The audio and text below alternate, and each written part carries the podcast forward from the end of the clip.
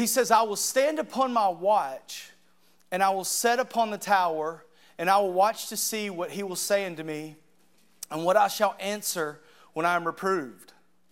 And the Lord answered me and said, Write the vision and make it plain upon tablets, that he may run that reads it. For the vision is yet for an appointed time, but at the end it shall speak and not lie.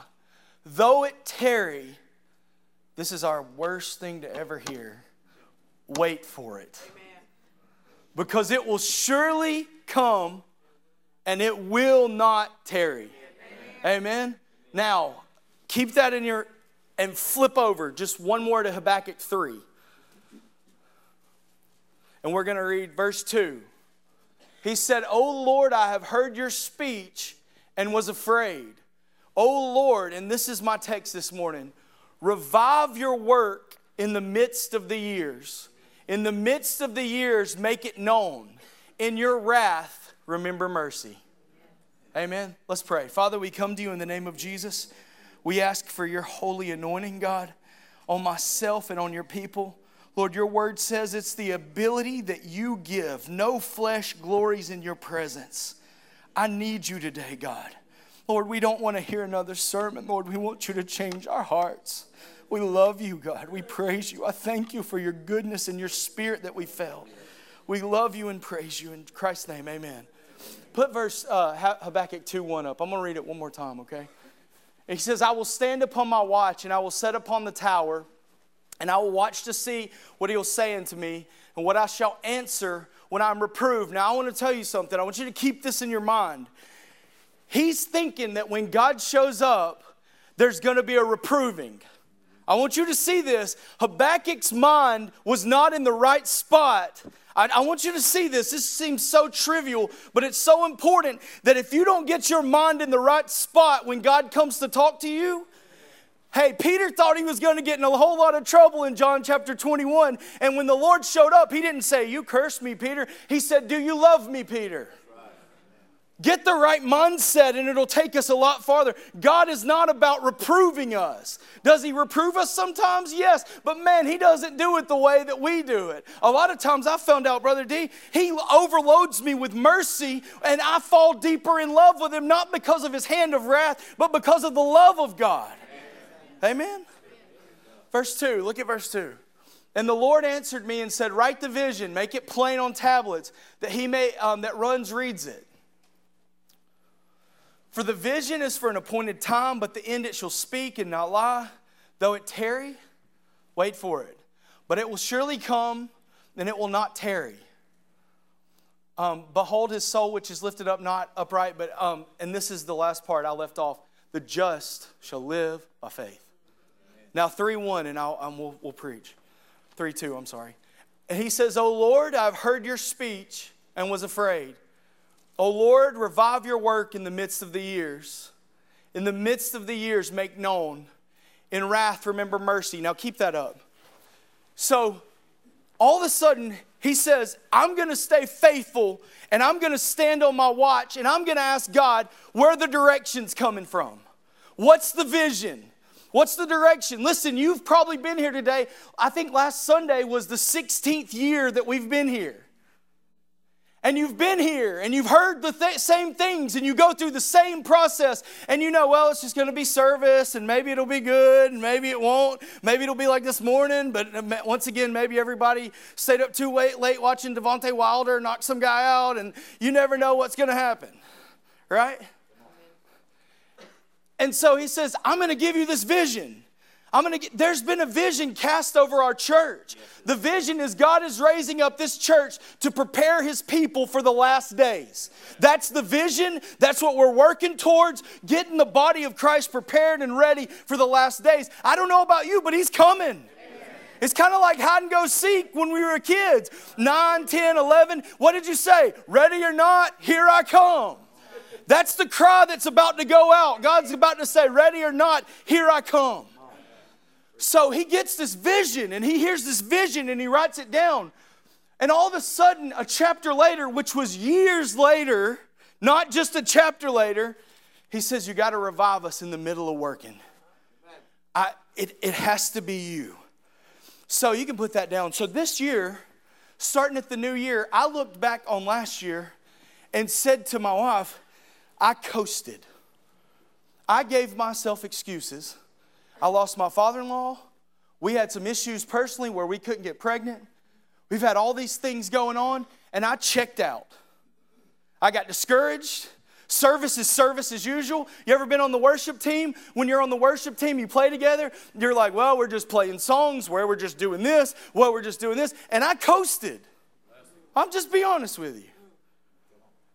And all of a sudden, something happened to me in a service that I believe that God, I've been living through it now for about two, almost three months, that is going to happen here. All of a sudden, that scripture that says, Revive me in the midst of the years, happened to me. I couldn't get it. Sister Loretta, I could feel that I was losing my drive and my passion. Church didn't mean anything like it used to mean to me before. I used to sing songs about God, and it would literally light my soul on fire. And all of a sudden, I just went through the motions because our life is busy and we have these things. But I'm here to tell you today, you listen to me, you can be revived and refreshed in the midst of years, right in the middle of the Word. He said we had a Friday night thing, so I said, God, what are we going to do to get kids in here? You've never, I've never brought a student in this church. I'll never bring a student in this church. It's you, it's always been you. And he began to give us ideas. We begin to have things. We've had new students starting to come in. We feel revived again. We were, listen, if you're, I'm telling you, Sundays, yeah, Jerry's laughing because it's, it's so in me. I want you to be revived. You'll walk into the same church, sing the same songs, go through the same things, and it'll be totally different to you because there's a heart that's revived and renewed. Amen. Man, I wish you could feel this. I'm believing we're going to leave today and we're going to skip out of here. We had this service with Teen Challenge Wednesday night.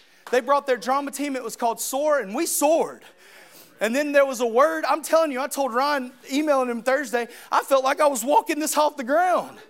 And then Friday night, Brother Littleton brought it, and he said, Hey, if you're involved, this does not mean you are committed. I thought, woo. Well, I go to church and I, I attend this and I do this. Involvement and it's not commitment. I put it up on the website so you could hear it. I said, Brother, how long has it been since you've taught? And he said, About two and a half years. And I thought, Man, five minutes, you seem nervous for two minutes. And about five minute mark, the Spirit of God came on him.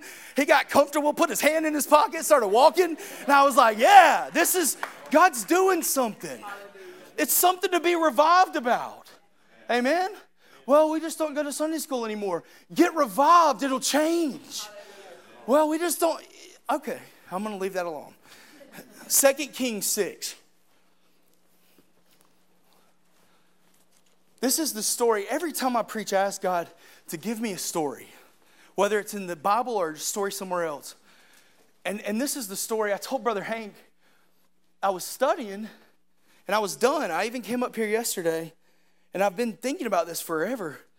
And I was talking to people and fellowshipping and good to see everybody. I couldn't feel right. I was telling Brother Tim too. And I was like, I need to go pray. And when I went in my office, God reminded me of this story, and it was like the completion of the sermon. So I want to share this with you. It's very short, and then, then I, we'll get out of here. 2 Kings 6, 1 through 7. And the sons of the prophet said unto Elisha, Behold, now the place where we dwell with thee is too straight for us, which means it's too narrow, which means it's too small if you look it up in the Hebrew.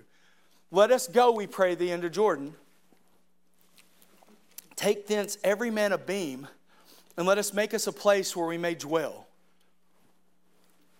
And he said, Go you. I'm sorry, I'm fighting this cold, guys, so I'm going to keep drinking water so I don't spit everywhere.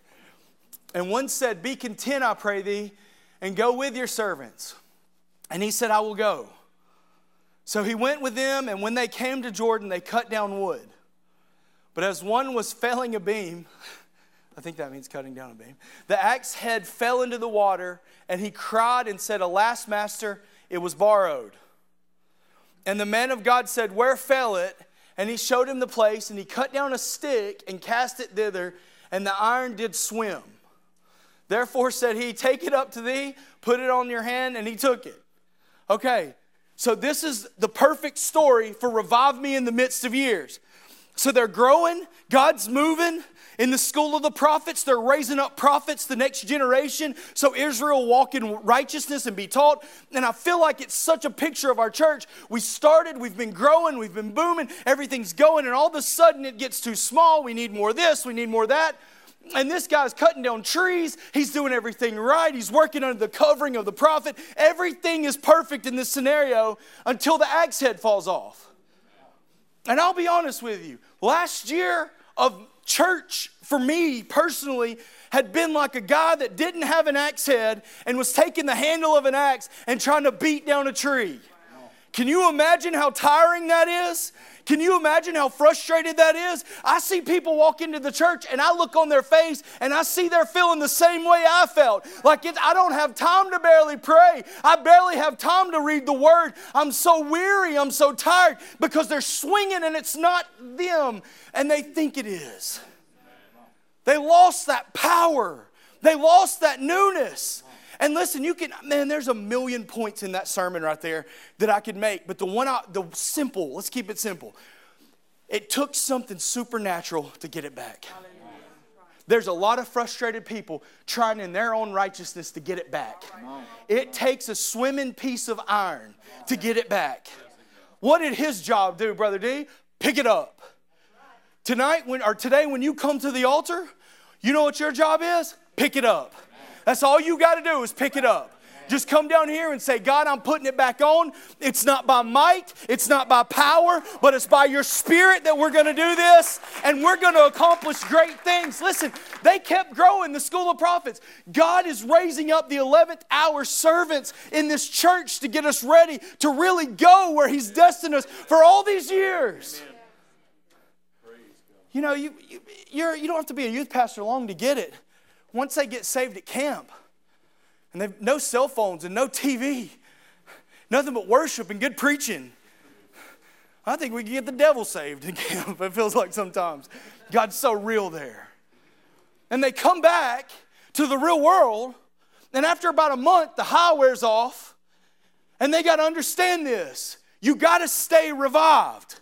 You got to walk in a place of renewing. You got to walk in a place. The devil could care less about everything you do. He don't want you to keep that fire alive inside you, doing and not becoming. That's what's wrong in the church. Bunch of doers, people aren't letting the spirit of God make them sharp again. Everybody you work with, Jesus Christ put you there strategically to win them for the Lord. But if you're weary and tired and worn out and griping and complaining, I promise you this you're not working for the kingdom of God. I'm not saying that to condemn, I'm saying that's where we are if we're not careful. Can you imagine if that servant wouldn't have said anything and went to God and he just kept whacking on that tree with a handle? I feel that silly sometimes. I think, well, I'm just going to I'm really going to just pray. I'm going to start going up to the church again like me and Brother Jim and Papa did when we first got here. And I'm going to lay before God. And you know what? Everything in the world happens. just like if you ever want to try to go to sleep, people tell me they can't sleep. I'm like, just open your Bible and start reading it. Let the devil just rock you right on to sleep. he will. Amen. So, I want to show you a couple more scriptures and then I want us to have an altar call. Sometimes it's not really about what's being said, it's about the demonstrations of the Spirit and power that change us. Amen? Let, let me say this when you get weary, it's where your worship stops and your complaining starts. Amen. I just just going to talk from experience. When you become weary, all of a sudden everything that you see is the wrong way. I, I thought about how negative. How, I was up here at the altar today. If you don't understand what we do down here, I, it's, it's pretty easy to explain it to you. You just kind of walk out of your place and you just kind of walk up here to tell God you need a touch. I've heard it called the river. I, I, there is a, there's a river that refreshes. I believe there's a river that comes from the throne of God. And so I was up here just telling him sometimes you get so cynical and so critical when you're weary because you know where you should be And you don't want to tell everybody you're out of the place, so you start firing bullets at everybody around you. Now, I know none of y'all do that. I'm just saying me. Confession's good for my soul. Right? So the weird the, what I'm trying to tell you is, is that the biggest sign to me that I'm in trouble spiritually and I'm weary is when my mouth, I look back over my mouth, my mouth betrays me every time. My mouth. You know what you can do too? You can do what I did. I say, I look back and say, well, when I was 25, 10 years ago, man, my mouth was way out of control. I'm doing pretty good at 35. Then you kind of pat yourself on the back. And you give yourself these little passes. I mean, once again, I do. Y'all don't, right? Well, God's kind of doing some new things with my mouth. I'm okay. It's okay if I state my opinion about this. You know what I'm doing? What my great grandmother used to do letting it soak. Put that Epsom salt in that bowl and let it soak. If we don't realize we need a renewing or a reviving, we're not going to come down here and know it's only going to be supernatural. That's the word I just kept hearing. The same spirit that raised Jesus Christ from the dead lives in you. And I'll be honest with you, I haven't been living like that. Starting about January, something awesome happened, and I didn't even know I was living this sermon, and God was bringing me through it. The same power. We should, everywhere we go, it should be an excitement again. It's not about emotion, but there's the joy of the Lord is our strength. Everybody knows that, but do we believe that? That we're full of joy. Amen? A couple more scriptures, and I'm telling you, we're out of here. Galatians 6 9. We're going to let God work. Paul's writing and he said, Let us not be weary in well doing, for in due season we reap if we faint not. Now, everybody in here knows that scripture. Sometimes we don't apply this scripture to ourselves. Sometimes we're weary because we don't really believe that God's going to answer what we're doing. You can put it down. He told you the answer. If he wouldn't have had to say, "Don't grow weary," if they weren't weary. These were heroes. He's not writing to the American church of today. That every time something offends them, they go to the next church or the next church or the next church. He's writing to people that have been stoned and beat and cut asunder and can be murdered. And they, in their power with God, he had to say, hey, don't you forget every single thing you do, there's going to be a reward for it. You can sow and sow and sow. You might not see the fruit yet. You listen to me, Women Teen Challenge. You get in your Bible. I'm telling you, drill into it. I don't care. Don't compare yourself with every. Well, they're not reading it. You read it. Because when you leave the program, that word is going to keep you. You hear what I'm telling you? It might not seem like it's much now, but you keep sowing into that word and sowing into that world. Second Timothy, he tells them, hey, you know the holy scriptures which are able to save your soul. Get them in your heart. Amen. Y'all don't mind me calling you out, do you? I just feel that. Sow into that word. Know it, quote it. We put note cards up. Put note cards up. Amen. Do what it takes. I have no idea where I was, but weary and well doing. What happens is, is you come to church and you don't see what you want, and you don't. You keep throwing and you keep swinging that axe handle,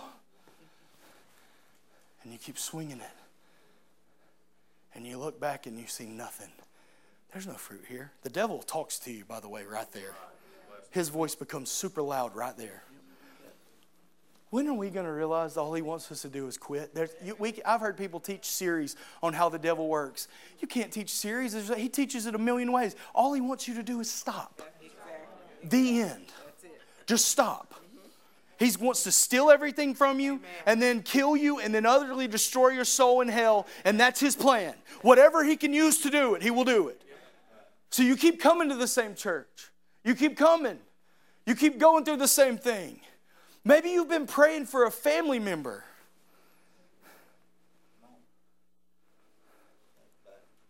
And you've grown weary for praying for them. And that weariness leads to disappointment and disappointment leads to discouragement. Listen, I'm reading the, the autobiography of Charles Darwin. when, the, when the book came in the mail, Bethany looked at me and like Dominique just did and said, hmm? Mm. I'm sorry, my cold. If that's gross to y'all, forgive me. But he's, he's reading Charles Darwin. I mean, I'm reading Charles Darwin. And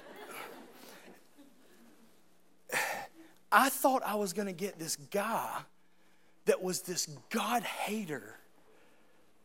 This guy that came up with the evolutionary theory that's leading so many people away. And I got a guy that all of his mentors were believers. I got a guy that had 10 kids and his wife, right? He writes to his wife and says, their 10 year old daughter gets sick and says, God will heal her. God is with us. We're putting her in the hands of God. Doesn't sound like a God hater, does it? So I'm reading this and I'm like, I'm Bethany's like, what are you doing? I'm like, I'm telling you, God's got me reading this. And I saw something, and a lot of people in the church are right there. The daughter died. She died. He wrote back to his wife and said, I'm not coming to the funeral. Why would I give that body back to somebody that I don't believe in anymore? God is dead to me. And he set out to prove that there was another th- reason that we were created. He calls it the evolutionary theory. All because he was disgruntled, all because he was confused. Listen, sometimes in your Christian walk, it ain't to make sense. The disciples of John, it's so easy to miss this right there in all the Gospels. They came to Jesus because they beheaded their leader, John. And Jesus withdrew and said, Come with me for a season.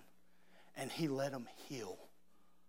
You, we skip that. We, we want all the powerful stuff that Jesus did. We miss the Jesus that's here today that wants to take people that are confused and maybe it don't make sense and he wants to pull them close and he wants to heal them.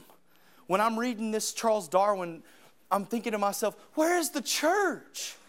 Where are these leaders that were pastors that were his thing to tell him, hey, precious in the eyes of the Lord is the death of one of his saints, where that God is good. And even though your child is in heaven, compared to if we live 120 years, you're going to be with her for 10 billion years and it won't matter. Be encouraged. I know it hurts. Yes, but you got to keep on keeping on. That's all I want to do today. If you're weary because you get you feel like that it just doesn't make sense. You listen to me, God is good. There's no darkness in him and there's no turning in him. He's not cynical. He's not testing you with some evil or tempting you. God is good. He has come on this planet that no matter what happens, rain or shine, He will see us through. And He wants us to understand it's all about the reaping. We will reap one day. I know people that have lost family members and they embraced it and they embraced God. And you know what they do now? They do second uh, Corinthians chapter 1. By the same comfort that God comforted them, they now comfort others. Hallelujah. They go to him and say, I know what it feels like to lose a family member before you think they should. I understand what you're going through, but I also understand that God is our rock and He's our salvation, and He'll hold us and He'll bring us through it. If you're discouraged today, if everything's not being answered the way you want it to, look up. He's with you. He'll give you your power back. You know what I noticed came back? My prayer life.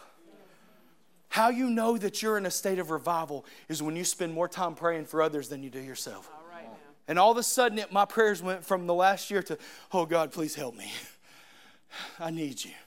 I mean, I'm dying here. To, oh God, revive us in the midst of the years. Let us walk in the door like Brother D did today. Let's go. I felt like he was a general. I was like, yeah, it's time to do warfare. I'll tell you something. I see a lot of Christians that are holding their shield of faith and they're saying they're standing on the promises of God, and all they're doing is letting the devil just beat them back, beat them back, beat them back, beat them back, beat them back. I'm holding on to God's word. No, there's a sword, and it's the Holy Spirit sword. And if you'll get in tune with Him, He'll swing this thing. Isaiah 41 15. This is what God spoke to me in the middle of the transition. I didn't understand what was happening to me. I just felt a newness. I felt in this altar Wednesday night, I have a problem. My personality type is type A when I take the test. And I'm all about the results, and I'm never going to revel in the now that we succeeded. I'm always reveling in pushing people to the next level. Not push my staff that way. I challenge them to be excellent. I never will stop doing that. But something happened to me in this. I began to love my staff with a new love. I began to love God's people. I, I, felt as I walked down the altars just such a love for people. I heard that Teen Challenge women don't get steak, and it enraged me. So I set up where we're going to go grill out steaks for them. Amen. That'll get you spiritually motivated. But all of a sudden, I started looking outside of me and what I don't have and what's not going on, and God will provide. And all of a sudden, I started loving people. I started thinking, listen to me, you might not like what I'm about to tell you, but I started thinking about things I said in my critical dryness about people that I went back to God and apologized to Him.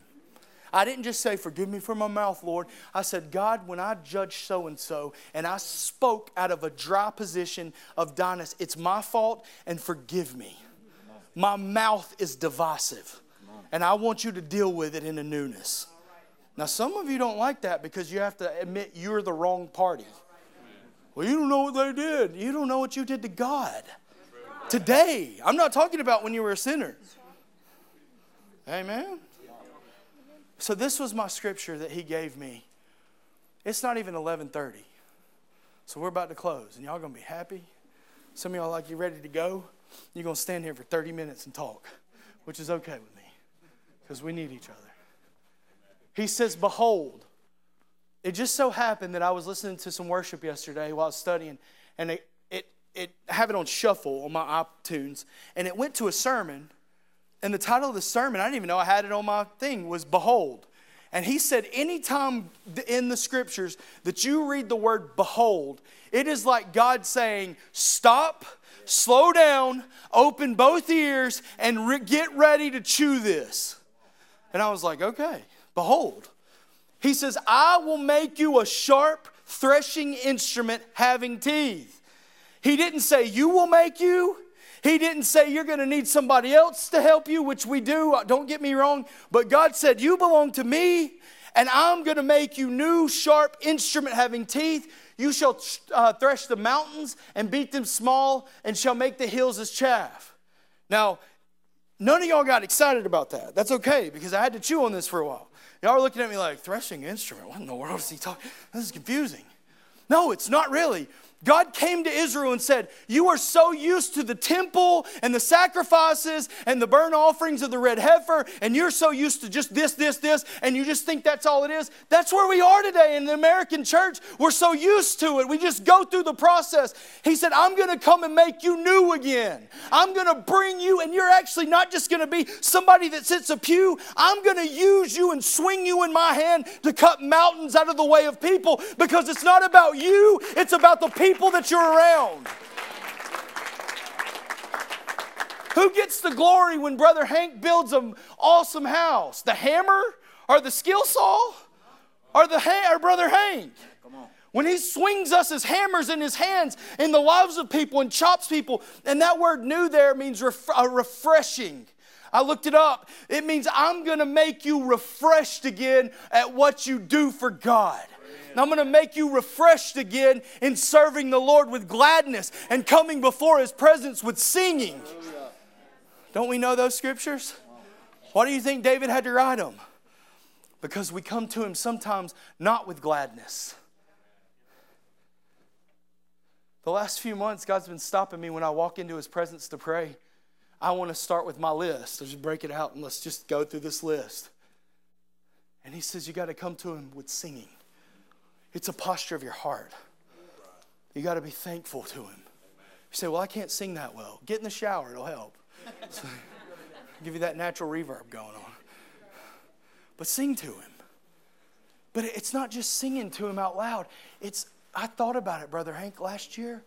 I used to always walk down the halls of this church and hum and whistle. It's a Langford thing, we whistle too much. But whistle. And I thought, I didn't whistle or hum, barked. I was weary. And the devil, I really, I really went to my grandfather and said, I think my time here is done. I'm not effective anymore. I really think it's time for me to find where me and Bethany need to go because I would never want to block this church because I love this church. I mean, if any place has ever had my heart, this has my heart, the people here. And the answer, Brother Hank, was not to leave, but to be renewed. Amen. It's hard for me to talk to that, y'all like that. Don't think I'm a quitter. I'm not a quitter. I love this church. I don't want to be a block to the body. But the goal was not to get out of the way. The goal is to be healed and get the power back.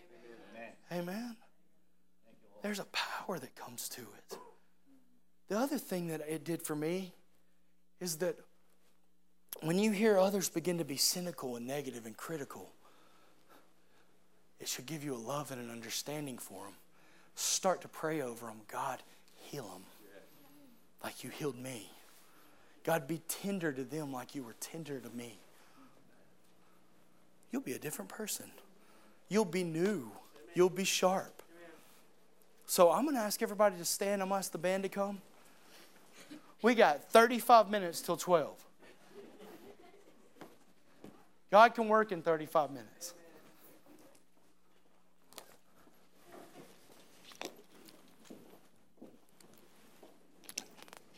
King David said, Restore to me what? The joy of your salvation.